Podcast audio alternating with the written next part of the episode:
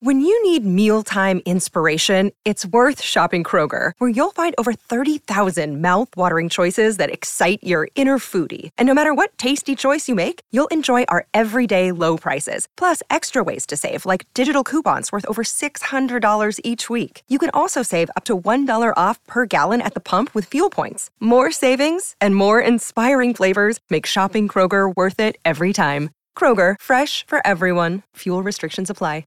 Kathleen Rehl has more college degrees than I knew even existed. She's the author of the multi award winning book, Moving Forward on Your Own, a financial guidebook for widows. And her work has been featured in the Wall Street Journal, New York Times, USA Today, and about a billion other places. After 17 years of providing personal financial advice, she sold her business in 2013 to dedicate more time to teaching and speaking and writing. And she's a widow and she is a leading authority on widows' financial issues. So, as a financial advisor and writer, she's really walked the walk. She's been through this, and that's why she's so helpful for others who've gone through losing a spouse. Kathleen's goal is to inspire women and show them that they can move forward independently no matter what life throws at them. I'm Wes Moss. The prevailing thought in America is that you'll never have enough money and it's almost impossible to retire early. Actually, I think the opposite is true. For more than 20 years, I've been researching, studying, and advising American families, including those who started late, on how to retire sooner and happier. So, my mission with the Retire Sooner podcast is to help a million people retire earlier while enjoying the adventure along the way. I'd love for you to be one of them. Let's get started. You go by Kathleen, correct? Yes. I was Kathy when I was a little girl. When I got grown up, I became Kathleen. And I, am more of a Kathleen than a Kathy. You know, uh, Kathleen, I went from when I was young in the investment business, I was I started like 21, 22. I, I did an internship really early and then started in the industry right out of college. And because I felt so young, I wanted my name to sound older. So I went by Wesley. And then as I got older and I wanted to feel younger, I switched over to Wes because it sounds a little bit younger. When I go back for, for high school class reunions, everybody calls me Kathy. All right. Well, I'll stick to Kathleen. Thank uh, you. But you are you're part of the year in Florida, part of the year in New York. Yes. And and during the summer, I suspect you you escape to the cooler part of the Adirondacks maybe and, and have cooler weather? Yes, well, that's the Saratoga Springs area that we are in New York. It's beautiful. Isn't that horse racing country too? Yes, I was just talking with Ryan about there's a, a seven week season and people come from all over, well, not only the state, but they come all, from all over the world here for the races. For our listeners who don't know Ryan, who you just mentioned, Ryan is our producer, one of our 17 producers on the show. Ryan's last name is Doolittle. And I always wonder what his, his ancestors did, right? It's like the Doolittles. How did, where, where did that come from? yes, and I saw that last name and I thought, no, it should be Doolat. That's what we call him here. Mm-hmm. He's the most productive of all 17 producers mm-hmm. we have on the show. The um, so I'm going to give you a, a two minute warm up here because this is a little bit of a heavy topic, but you make it light. And that's why I wanted to have you on Retire Sooner. It's something that many of us have to deal with at some point in our lives. And being a widow, which you've been, is, is, is tremendously challenging in, in so many different ways. And then financially, of course. And I think it's just as much as it's a topic where I thought, you know, I, I, think I read one of your articles on CNBC and I thought, gosh, this would be great to have Kathleen on. And then I said, uh, it's kind of a depressing topic. But no, wait, we should have Kathleen on. So it's so so the way you present this, I think, is very helpful. Um, and I'll start out by just asking you a little bit about you as we warm up here. And I know you go from Florida to New York, but where's your favorite place to travel in the world? Oh my goodness, that's a difficult question. I'll make it easier. A place, Where's your fa- place that I like to connect with is actually going back to what is home for me, even though I've lived many different places, and that's Wisconsin, the Madison area. That's where I grew up. And as soon as I cross into Wisconsin, if I'm driving in or taking a flight in, I you know look down and it just feels like, oh, I'm home. Mm. Well, I usually ask our guests, "What's your favorite place to travel in Michigan?" So I'll ask you. Michigan. Mm, I have not been in Michigan that much. Um, because you don't need to. You're right next door. You've got all the lakes. Yeah. You've got the cool weather. You don't need to go to Michigan. Yeah. Yeah, it's the cousin of Michigan, Wisconsin. Um, so so let's go back to your favorite. You know, I know you've you've written books, and I think is it your latest is moving forward on your own. When did you write that? Actually, that was written. It was published in 2010, and if you look at it at Amazon, it says uh, 2018, but that's because it was republished in a different format. And so it showed, but it was actually written in, in 2010. And people say, Oh, when are you going to write your next book? And I've said, One book, that was it. that's all I'm writing. I'm That's doing what num- I try to say. That's what I try of, to do. I've done some e-booklets, and I'm doing now like a legacy storytelling, a collection of poems and, and stories. But that that won't be formally printed. So nope, that was once and done. One and done. One mm-hmm. and done. Well, let me get into your story. What? Tell me what happened. Um, tell me your background uh, in in educate in financial services. Um, how did you get started? I thought it might be fun to read you a poem oh. that I oh. wrote. It's um, my resume in poetry form. So is that okay if I read that poem? It's a retire sooner first, so absolutely. All right. Story of my origin from my heart. Once upon a time, in a faraway land called Wisconsin, a baby girl was born in the midst of a blustery biz- blizzard. Her parents named their child Kathleen. That's me, and this is my story.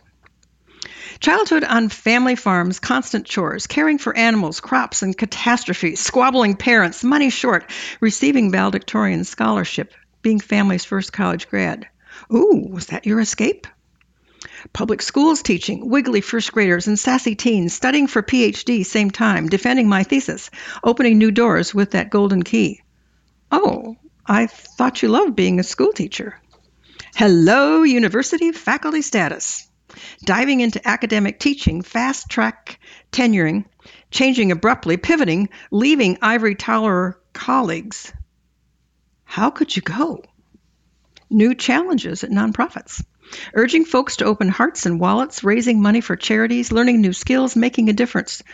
Was that the game changer? Rehl Financial Advisors.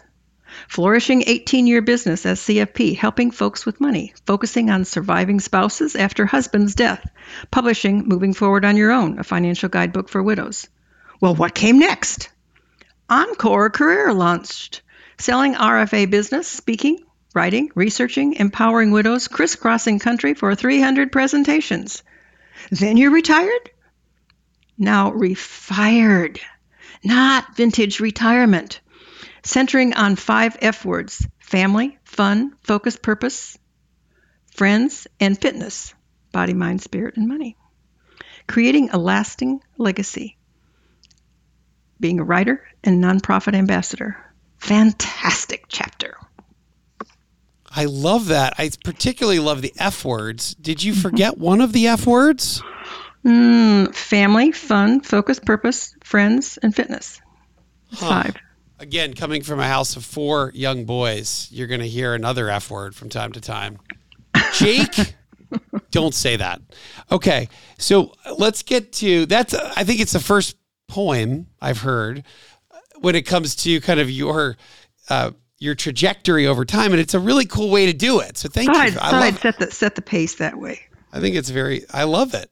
Well, gosh, so you really did. I love that you grew up on a farm. First of all, in Wisconsin, and uh, it is constant chores. It's just, there's constant work. never done. Everything's easier after you leave the farm, isn't it? Yes. And but I what knew. Kind of, I knew what kind of farm up, was it? Was it a dairy farm or what? It was the the first farm I lived on, it was really with my my uncle and my dad was working with him, and they had conflicts after a couple of years and left. And then I was in Madison for a while, and then we moved back to a farm.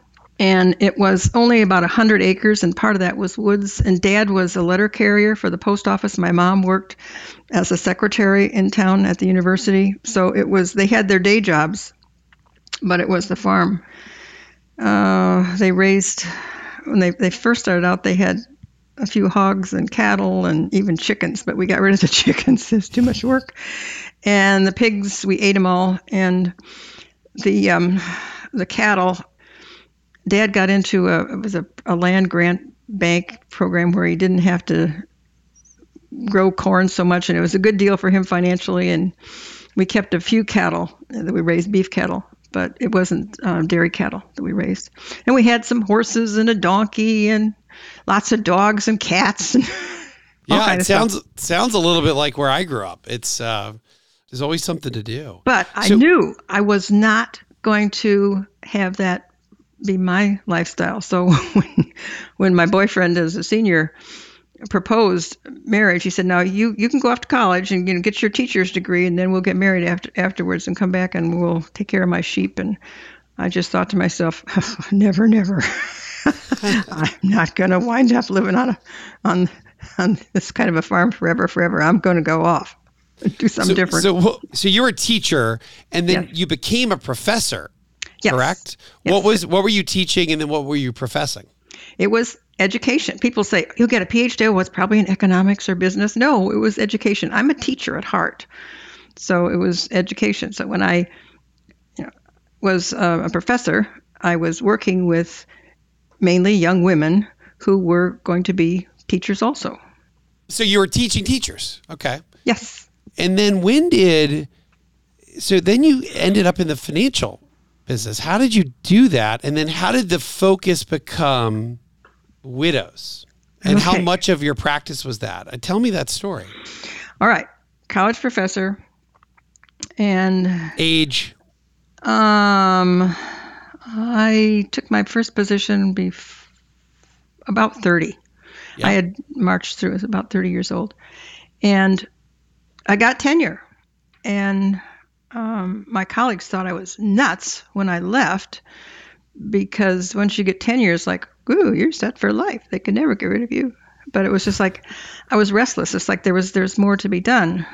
I can do more. And I had taken a job with uh, National Healthcare Foundation in Washington D.C. That's where I was living at the time, and I really didn't know a lot about the job when they took it. They, they hired me kind of on a lark because they figured that I c- could do it, and, and they'd fired the guy before me.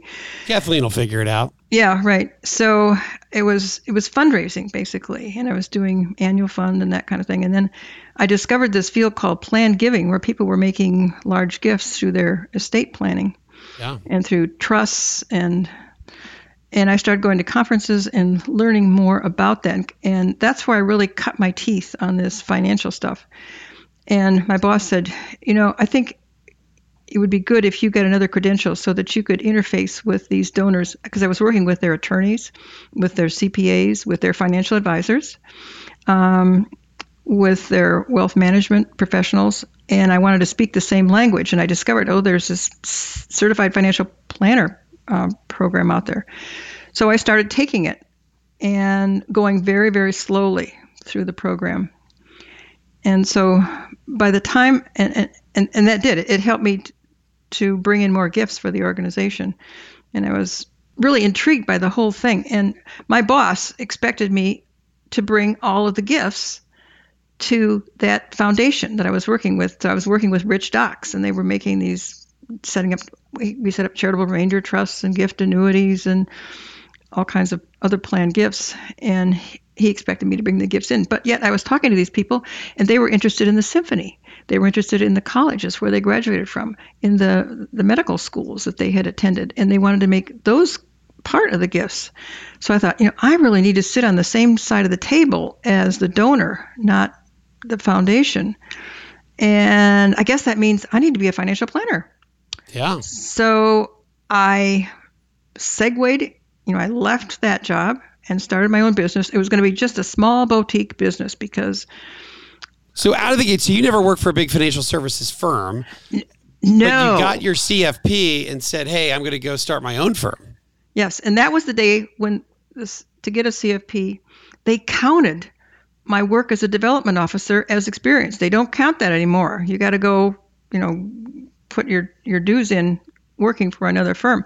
I yeah. interviewed I interviewed with with some brokerage firms and I when I found out what I was going to, you know, I, I couldn't share articles, say, from the Wall Street Journal without approval, and and I had to push certain products, and and it was a, and I, that's not the way I want to work. I just, so I decided I established my own RIA, and I was independent, and the goal was just going to be to get one client a month, and my husband and I led a led a very simplified lifestyle so I didn't have to make big bucks. And so then when I opened my shop, and now where where were you? Were you in Florida at the time? What state no, were you in? I by that point I was in Ohio.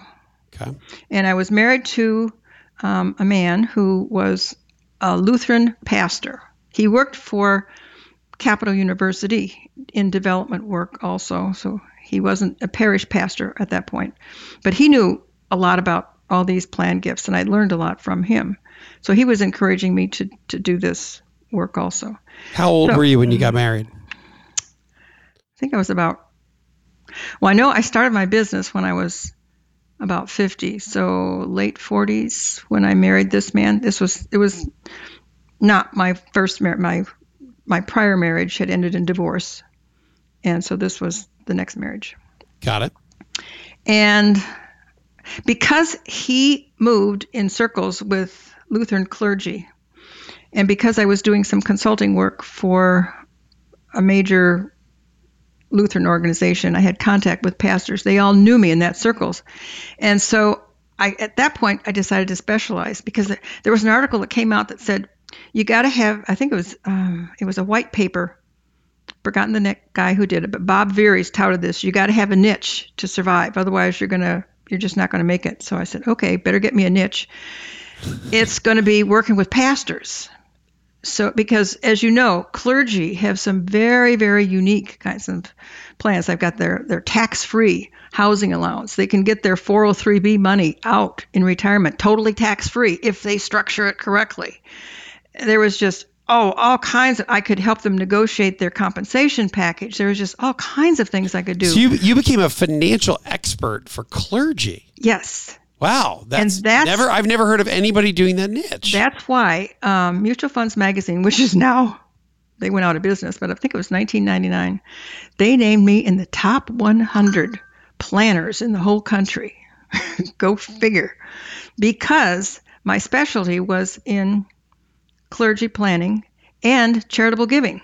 Wow. And I started at that point. That when I took new clients on, I said, I will give you a 10% discount on what my fee, because I charged a fee for my like a retainer for the whole year. Here's what your fee is going to be. Hour, eh, like a, okay, like a flat fee. Flat fee for the, this covers the whole year. It covers tax, and at that time I did tax. I did their taxes even. You know, estate wow. planning, investments, uh, budgeting, um, clergy planning kinds of things. Uh, everything that touched money. Okay, so I'll give you 10% reduction in what that fee is if you will give that amount to your or are currently giving it to your favorite church or charitable organization.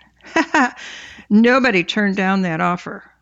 Right. And so I got them started right on charitable giving from the get go. Right, so I did that for a number of years, specializing in clergy. And I got up to the point that I think I had we had about 70 clients. I, I never took on a, another CFP, although I had requests to come on board, but I was just me. But I had a wonderful paraplanner that she was about three quarters time. And then we had another person that would come in for some special, if we needed some special help, like getting ready to do a workshop and I needed to have materials put together. So did it all, loved it. And then it was 2006, it was December, that um, my husband and I got his diagnosis that he had cancer. What, what, what was your late husband's name? Tom. So you guys were in your 50s. No, he's he was quite a bit older than me. So he at, at that point um, I was 59 years old, 59, and he, he was late 60s, early and, 70s. And, and Tom was diagnosed with liver cancer. And was given a short amount of time to live. And February 12th, two days before Valentine's Day, when he was in my arms, he died. So it was mm. a couple months after that diagnosis that he died. And then five weeks after that, my widowed mother died. And just a, less than a couple years before that, my daddy had died. So you had a ton of of, of, of loss and, and then my cat my cat died. Come on. So, so everything's like, whoa! And I experienced firsthand this widow's fog that I oftentimes talk about. Full disclosure, I am affiliated with Capital Investment Advisors, which is a full service and a fee only financial planning and investment management firm in Atlanta and Denver and Tampa and Phoenix or wherever you are. And if you'd like to take your retirement planning or retire sooner journey to the next level, Capital Investment Advisors would love to help. You can find our team and schedule a time to chat right at yourwealth.com. That's Y O U R wealth.com. Look, Bumble knows you're exhausted by dating. All the must not take yourself too seriously and 6 1 since that matters. And what do I even say other than hey? well, that's why they're introducing an all new Bumble with exciting features to make compatibility easier, starting the chat better, and dating safer. They've changed, so you don't have to. Download the new Bumble now. You talk about widow's fog or widow's brain. Tell yep. me what is that? And I had and, worked, and, and I yeah. would let me let me couch this by saying, isn't this for is it only for widows or is this for widowers as well? Or is it really focused more on women? The writing that I did back then, I, I spoke more about widows. Tell and the, the, the research that we did uh, several years ago was focused on mainly on widows. But now it's more correct to talk about surviving spouses, widows, and widowers. But I have found that there are differences because, and after I, I went through my initial grief period and, and got back going, I changed the structure of my practice. So the only new clients I accepted were people who were widowed or who were working towards looking that at that time ahead when one of the spouses would be gone. So I the clients that I worked with, the differences that I saw, the the guys were more about suck it up and be strong and and I can handle it. Mm. And the women not not so much so. In fact, I when I remarried much much later, I married a widower and we talked about the differences, how we both handled that initial grief phase. And my current husband is named Charlie and I asked Charlie, okay, so after Anna was gone, did did you get together with other guys and and talk over a cup of tea or and and cry on each other's shoulder and and listen to stories and, and, and be there to help handle the mail and everything? And, and he said heck no. He said he would get together maybe with somebody just to slap each other on the back and have a beer and then go out and work with tools in the shed for a while, but would would not talk about his feelings about losing Anna at all. So guys are the yeah, ones that, I, would, that I were, were more. Yeah, guys more are different. You're, it's going to be less tea, more beer. But what about though? Tell me about the fog. Tell me about the brain fog and how long did you have this? Um, all kinds of emotions. Um, swirling around. There's you know denial. You know he, he can't he can't really be gone. And I would literally I would sit in my house and I'd look at the door that he used to walk through and and I could just imagine him walking through that door and saying, "Oh, come on, we got work to do. What's everybody sitting mm. around for?" Um, anger. How long were you married to Tom? We were coming up on our 20th anniversary because we had started talking about what we wanted to do to celebrate our 20th anniversary, where we were going to go, and we decided we were going to take a cruise that never happened. Um, anger, you know, ang- angry, angry at myself. You know, why didn't I see the signs earlier? Why didn't I do this, do that? You know, or angry. Why did you leave me? Why? loneliness. You know, Tom and I were just super, super close. We did everything. He had been retired, but he helped me in the business. He loved taking the initial phone calls when people would would phone in and want to talk about the business, and he loved talking with them. He loved lining up the seminars. I yeah. didn't think I would con- could continue my business. Oh without wow! Without him. Tom. Yeah, yeah. Afraid. Um, just all these these mixture of all kinds of emotions going on and I, I stepped back from the business for just a very short time and my clients were great they said you know take how much time you want it's just fine but i jumped back in like within a week i was back in the office the office was in the, the house. I had a very homey practice. It was, it was a, we'd built the house specifically for this. The, the, whole back end was glass from floor to ceiling, and it looked out over a beautiful lake. Because for a lot of people, finances is challenging. It's it's upsetting. It's it's bothersome. So I wanted a peaceful environment. Peaceful so, environment. Yeah. yeah. So this this beautiful office was was in there, and I got in there, and I could get going, and I could get lost in that because I understood the work. That made sense. The money, you know, the plans, that all made sense. It was at the end of the day, after the clients left, when the house was so empty, when all this would come crashing in on me, and I would just usually go to bed crying my eyes out until I got up the next day and went into the office and went back so, to work. Yeah. Um, my initial grief like that it was really really hard that that first month and then mom died and so i'm dealing with that too but i'm slugging along and thanks my wonderful paraplanner her name is kathy um, she really she picked up the reins and did a lot of extra things and she was just there with me. I had several widowed lady friends. One one gal, she'd come over sometimes in the evening and just bring her crocheting. And she'd just sit on the couch across from me and just crochet. And I'd just sit there and work on writing thank you cards to the people who sent sympathy notes. But it was just her presence being there helped. Kathleen, what do you say to someone who's lost their husband? It's such a tough time for them what do you? How do you articulate your sympathy? What do you say? I don't say I'm so sorry for your loss because that is just a saying that everybody says because they don't know what else to say and it doesn't mean anything. So if it's if it's a husband that I knew, I might say say it was a this actually happened. It was a client of mine and and he died um, and the first time his wife was was back with me, I said, you know, I'm I'm really going to miss Harry because every time he'd come through that door, he'd have a joke to share.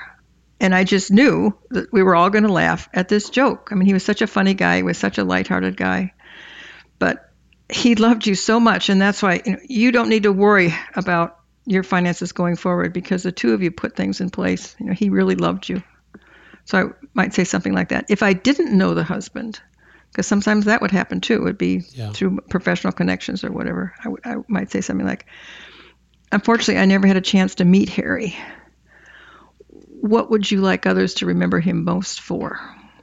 And mm. to give her an opportunity to start sharing the stories. I think that helps a widow in her healing to talk about the stories, to talk about her husband, to talk about the memories. To, you know, he's gone, but he's still alive. And like Tom, he will also live in my heart. I mean, he's he's he's always. In fact, Tom is with me right now.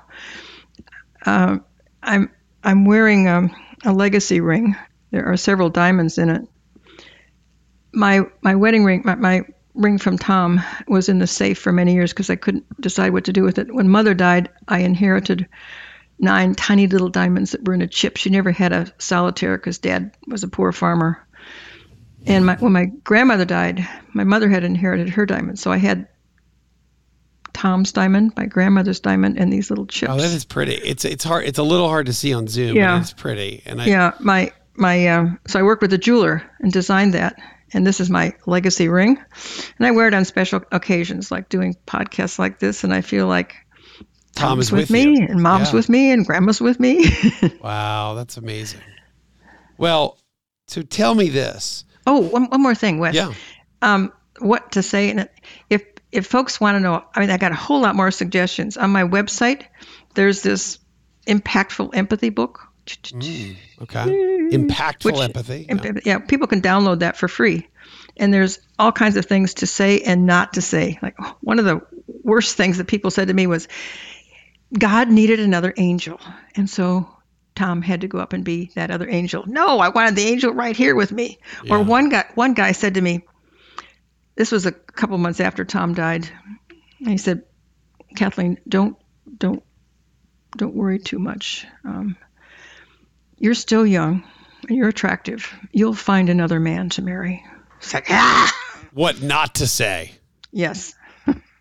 Whole collection of things, how to say things and what not to say, and, and suggestions about remembering on anniversary dates. I still remember it was a year after Tom's death. My kids didn't call me. Nobody contacted me Oh, except my financial planner. And I have my own financial planner because you can't be your own medical doctor, so you can't do your own financial plans. And my planner called me and said, You know, Kathleen, I'm thinking about you today. And I know wherever Tom is, he's so proud of you right now, all the progress you've made this last year. Mm, that's powerful. Yeah. That is powerful. Well, tell me about that progress that you would coach one of your clients about, Kathleen. You mentioned, so we, we talked about this really difficult period of time. It's pain, it's loss, it's lonely, you're crying yourself to sleep. And that lasts, I'm sure, for a long time. And I don't know how long that lasted for you or how long it typically lasts. I don't know if there's a typical. And then what about when do you start making decisions? And should you not? What tell me about that time frame. That's that very difficult period of time. And first of all, I'll say every widow's situation is unique. And I never try and say, oh, I understand. I get it. I was a widow before. I know exactly what path you're walking on because I don't. Mm-hmm. It's it's unique. But I've found that the women that I advised, there were about three stages that they would go through. There was that initial shock and awe period when grief is just really, really raw. And on average, that's going to take several months, maybe like six months or so on average. And the kinds of things that she needs to do, I refer to it as it's a, a term from Susan Bradley's Financial Transitionist Institute. She calls it decision free zone. Not a hmm. no decision zone, but just a decision free, where you don't, you make decisions on some things that have to be taken care of, but a lot of the other things that don't need immediate attention. For example, if there are life insurance benefits to be collected, we're going to file for those and get those benefits, but not decide right away where to invest them because she doesn't know what her future life's going to look like or what her needs are. So you get the proceeds and you park them in a high interest bearing money market account where it's safe and secure and just let it be. Mm-hmm. Let it be.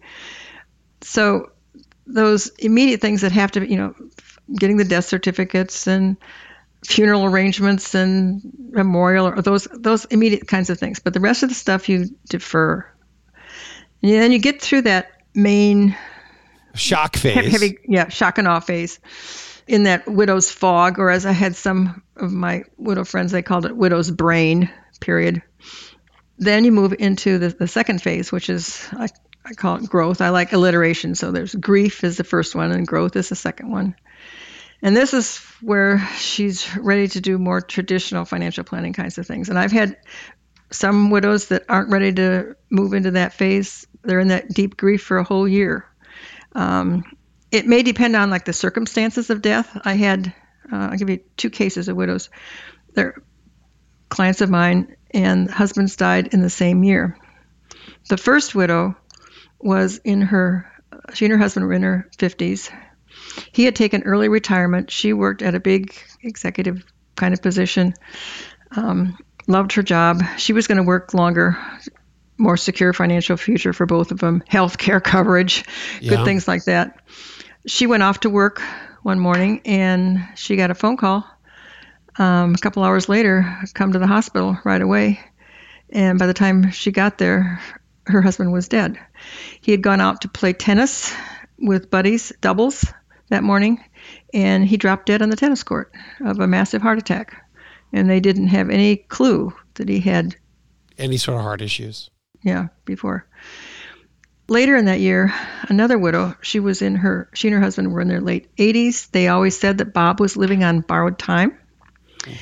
And he had um, a heart condition also, mm-hmm. but they knew about it. And he died quietly in his sleep one night. Well, because she knew, I mean, this was going to happen, it was inevitable. She was more ready for it.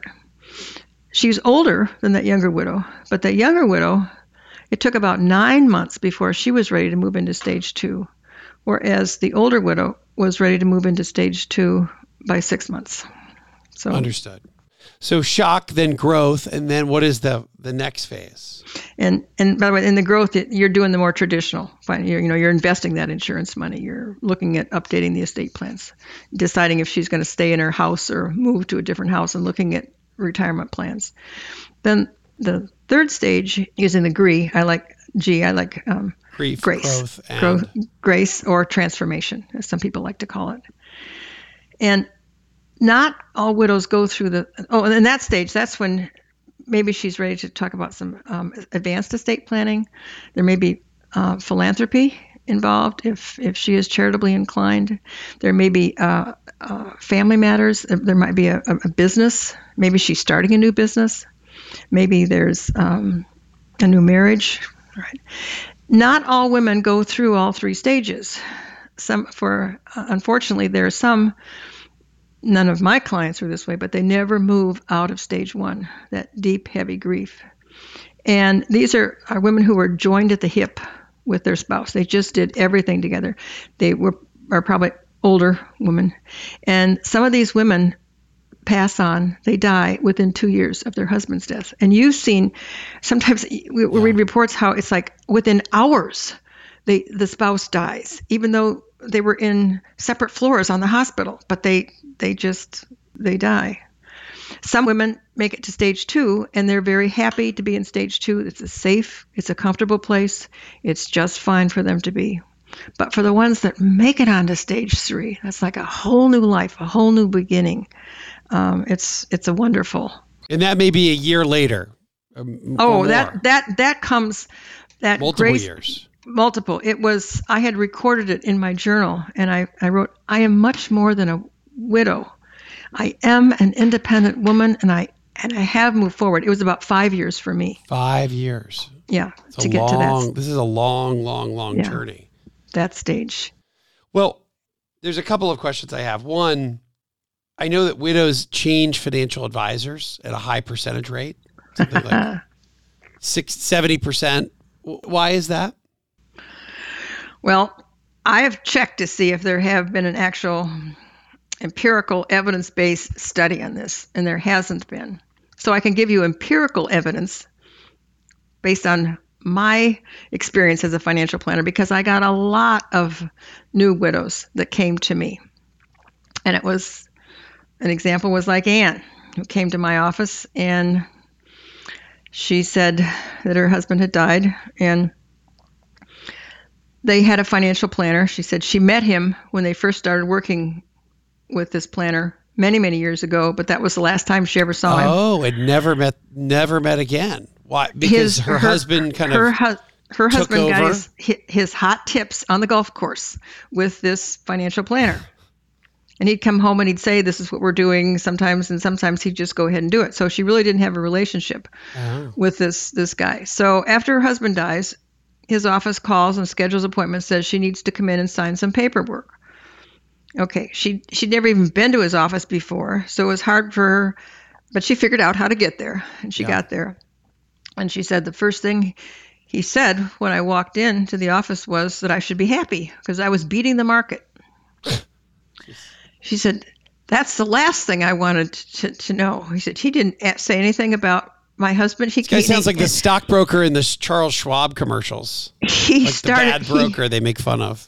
Yeah, he he he called him my late spouse, my deceased spouse. She said I don't think he even knew his name, but she started crying, and he grabs a tissue, and tosses it at her. And he says, There, there, don't cry your pretty little eyes out. We're going to take care of everything for you. It's going to all be okay.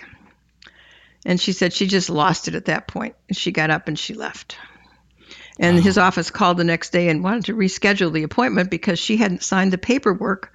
She said she saw the paperwork, but she didn't understand it. And she wasn't going to sign something she didn't understand. So she told him she was busy. She had a hair appointment. And she talked to her friend Betty, who was also widowed. And she said, Oh, you got to go talk to Kathleen. That's my advisor. And I think I think Kathleen can probably help you the way she's helped me. So I'm here, Kathleen. And and I want to know, am I going to be all right financially? And you restart because that's a new person that you have to learn. Mm-hmm. And and you stayed with her through that that whole journey. Yep. We and we spent the like the first few times it was talking about her husband. That's mm-hmm. all we did.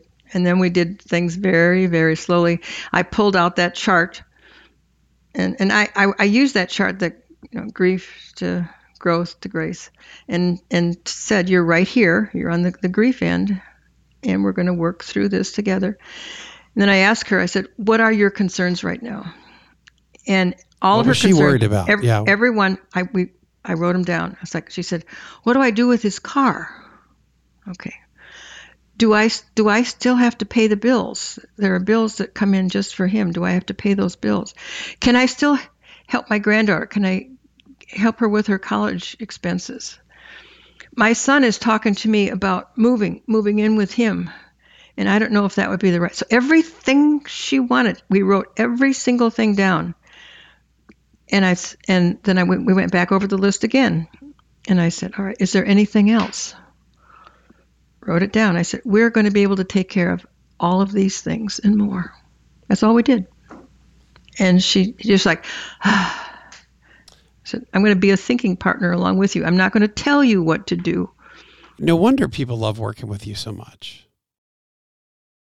Another day is here, and you're ready for it. What to wear? Check. Breakfast, lunch, and dinner? Check. Planning for what's next and how to save for it?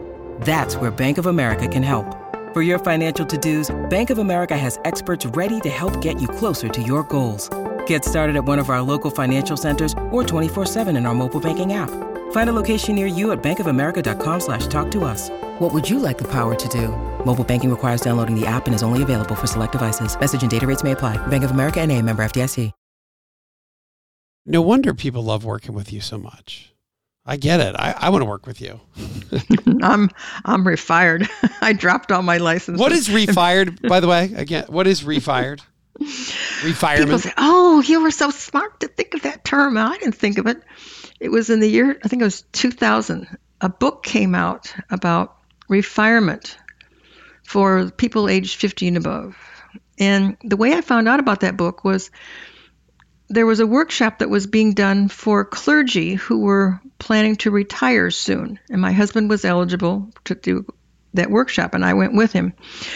So it was it was a book that was used by Lutheran clergy around the whole country. So it wasn't by, used by financial planners at all. It never caught on with financial planners.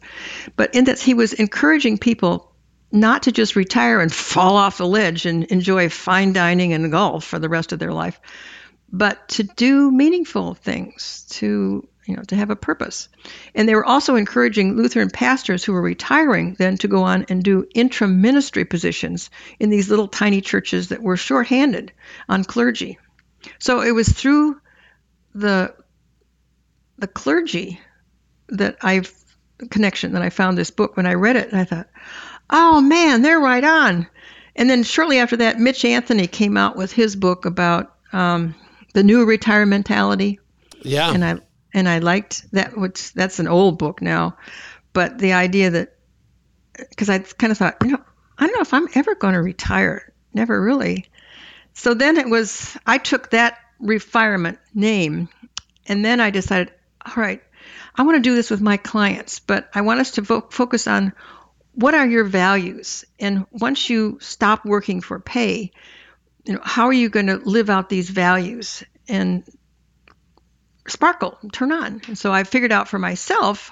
I went through Ken Ken Rouse had a book that he wrote many many years ago, and it was a values inventory, and there were oh, maybe 20 some values, and you're supposed to pick out the top ones for you. And I did that, and I and I then I modified that, and over the years I've continued to modify it more. So at the point that I decided to leave my encore career, which I started after I sold my business, I did that for six years, and we can talk about that too.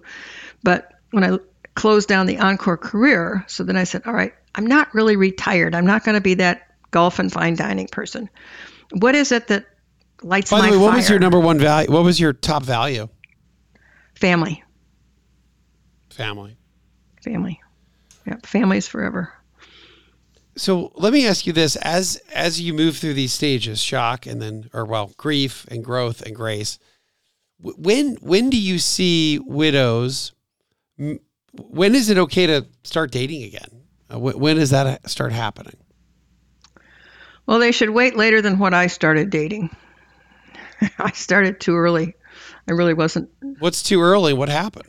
It was by it was near the end of that first year, and you have to understand I was in a funny position that um, Tom was very very well respected and loved, and I don't think any guy that was friends of his who was single would have even thought twice of dating me because that would have been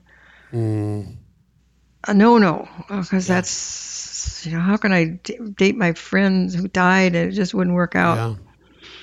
And the connections that I was a part of it was wasn't going to work so I figured okay I'm going to try this online dating stuff hmm which was fairly new back then heck I guess today there's hundreds of online sites but back then there were just a few and I went on one and I was amazed at all these people that approached me and wanted to date me. I said, wow, this is interesting. But I quickly discovered that many of those profiles lie.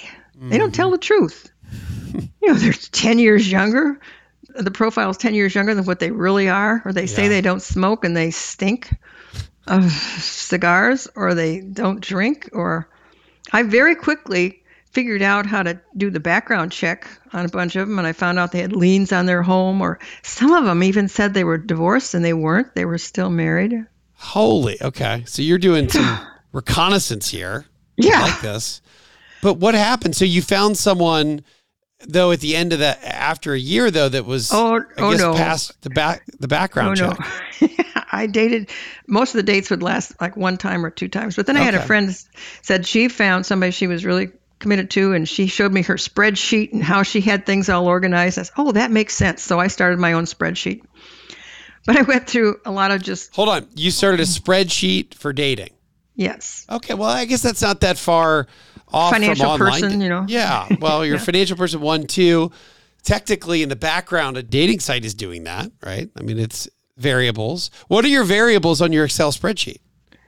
Oh, I that's I've thrown that away so long ago. Um, but had to had to be telling the truth. Yeah. You know, um, respected me for my profession and didn't because some of the guys just said, "Oh, just just retire right now. We'll see the world together." We'll.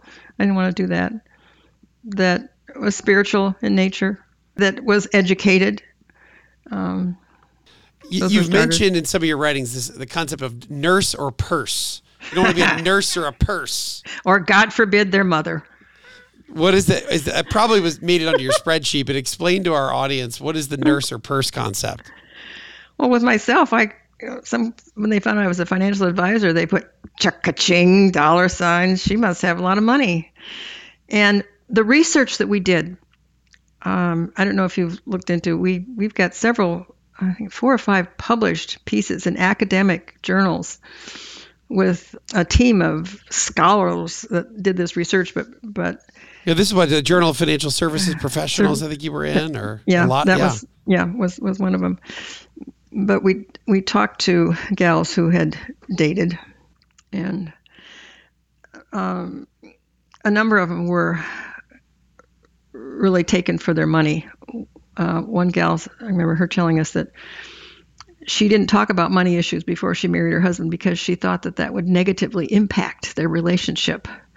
She said, "Boy, was I wrong on that. We should have got the money issues out on the table because um, as soon as they got married, um, he started saying, "Oh, you know, we really got some dumpy furniture here. We need to get some new furniture." So, you know, she she paid for it, and then we need to remodel the kitchen, and then we need to be taking a trip to Europe, and we need to be doing more for our friends. And her And account- she was paying for it. Yes, yeah, because he said you've you know you've got the money to be able to do it.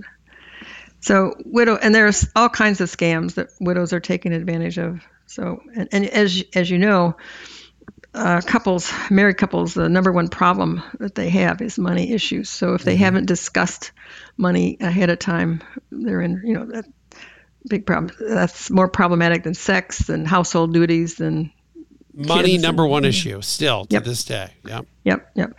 So personally, for me, there were there were people that um, looked at me and said, "Oh, you got a nice house here, and you got a business, and you must be a rich lady." And so that's the purse. Nurse, um, that statistically, that's that's quite true. Widow widowers in general will remarry faster.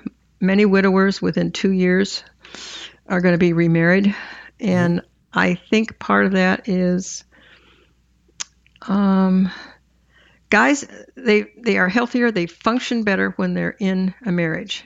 Well, the wife's watching out for his health, looking after him, probably getting him good, you know, cooked meals. Um, he's going to be healthier. And there was one gentleman that was a, a very good friend of mine. Who we dated for quite a while, but he had severe, severe health issues, and I knew that down the road it was going to become um, more problematic, and I didn't want to sign on for that. So you would have you would have ended up playing the role of a nurse. Yeah. Yes.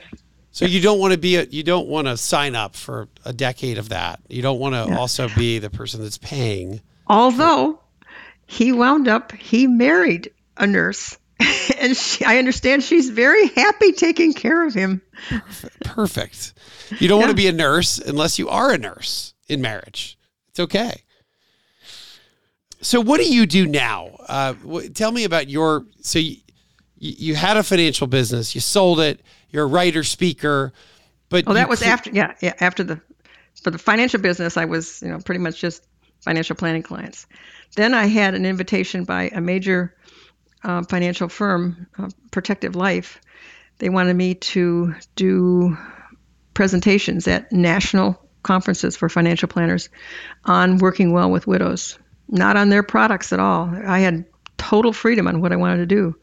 So they trotted me around to a lot of conferences, plus a lot of conferences just brought me in on their own. Financial planners brought me in to be a speaker for their um, some of their client events to work with women who were widowed already or who were looking to that time ahead. There were some foundations that had me come in and do sessions. So um, I kept a track of it. It was like over, I did over 300 of those presentations. But then I had to stop. And Wes, I had to stop because every time I, and I had a, it was a, it was a great presentation. It was, it was emotional. People would cry during it. They were really connected. I had to stop because every time I gave that presentation, Tom died all over again. Oh, so emotionally, just as brutal. Yes. And I'd planned to wind that down right bef- and the way it worked out perfect with the pandemic because it, I was ended right before the a month before the pandemic closed everything down anyway. So now I I speak occasionally. I'm speaking in Denver at a conference um, next month. That's pretty rare to be speaking in per, per, on purpose there. Get your word out right, Kathleen. so I'll do some of these podcasts and webinars because I can just sit in my own house and, and talk It's to nice, you. isn't it? It's made podcasting so much easier. Yeah, so Yeah. much better to. Yeah. Um, and then what about hope? I think you've got this very patient methodology about you, and it sounds like it can take again years and years and years and years. But what would you tell our audience about widowhood and hope of the future? Because it, I, I do see it, and it's just really, really hard for people to go through it. And I, again, we we've all seen it, and it's I can it's look not back. easy. Yeah, I can look back now, and if say if I was talking to Kathleen because I I had just turned 60 and I'm 75 now, 15 years ago, if I would have said to her, "Honey, it's going to be okay. You're going to you're going to wind up being a stronger person. You've got new adventures ahead of you. Things are unfolding that are just unbelievable. It's going to be a good life. I would I would never say that to a new widow now, Yeah, though. yeah. But but that's the way. And my husband Tom, before he died, I, I remember having a conversation with him, and I said, I, I just, I, I want to go with you. I, I, I, I don't want to stay. I want to go. And he said, mm. You can't do that. And he said, I've accomplished, he was a very spiritual man, you need to know. He said, I've accomplished everything I was supposed to do in this lifetime, but you have not. You've got more work to do. And in fact, for you to do this work, I have to leave. And I said, What the heck are you talking about? What do you mean? What, what, what is this work I'm supposed to do? He said, I don't know what it is, but you'll figure it out after I'm gone. And, And if and have you done that? yes, yes, this is the whole. Tr- for me, change is important and new, and and and the things that I'm doing now, like helping congregations and foundations establish and grow their endowment funds. I'm I'm I'm leading a session on this Saturday for a group of folks um, who are coming at. Let's see, we called it "What to Do Before You Kick the Bucket." Effective estate and legacy planning. It's kind of a cute And- title, actually. Yes, you have to you have to have humor in, Yeah. in here, and and helping people with legacy writing, which I began doing myself, writing a lot of poetry and, and short stories, and getting some of these published, which is is sort of fun. And I set up a um, a charitable plan myself. It's a testamentary charitable remainder trust. It's pretty esoteric. In fact, that's what I'm talking about with advisors in Denver next month and will be funded with retirement assets from my IRA after my death.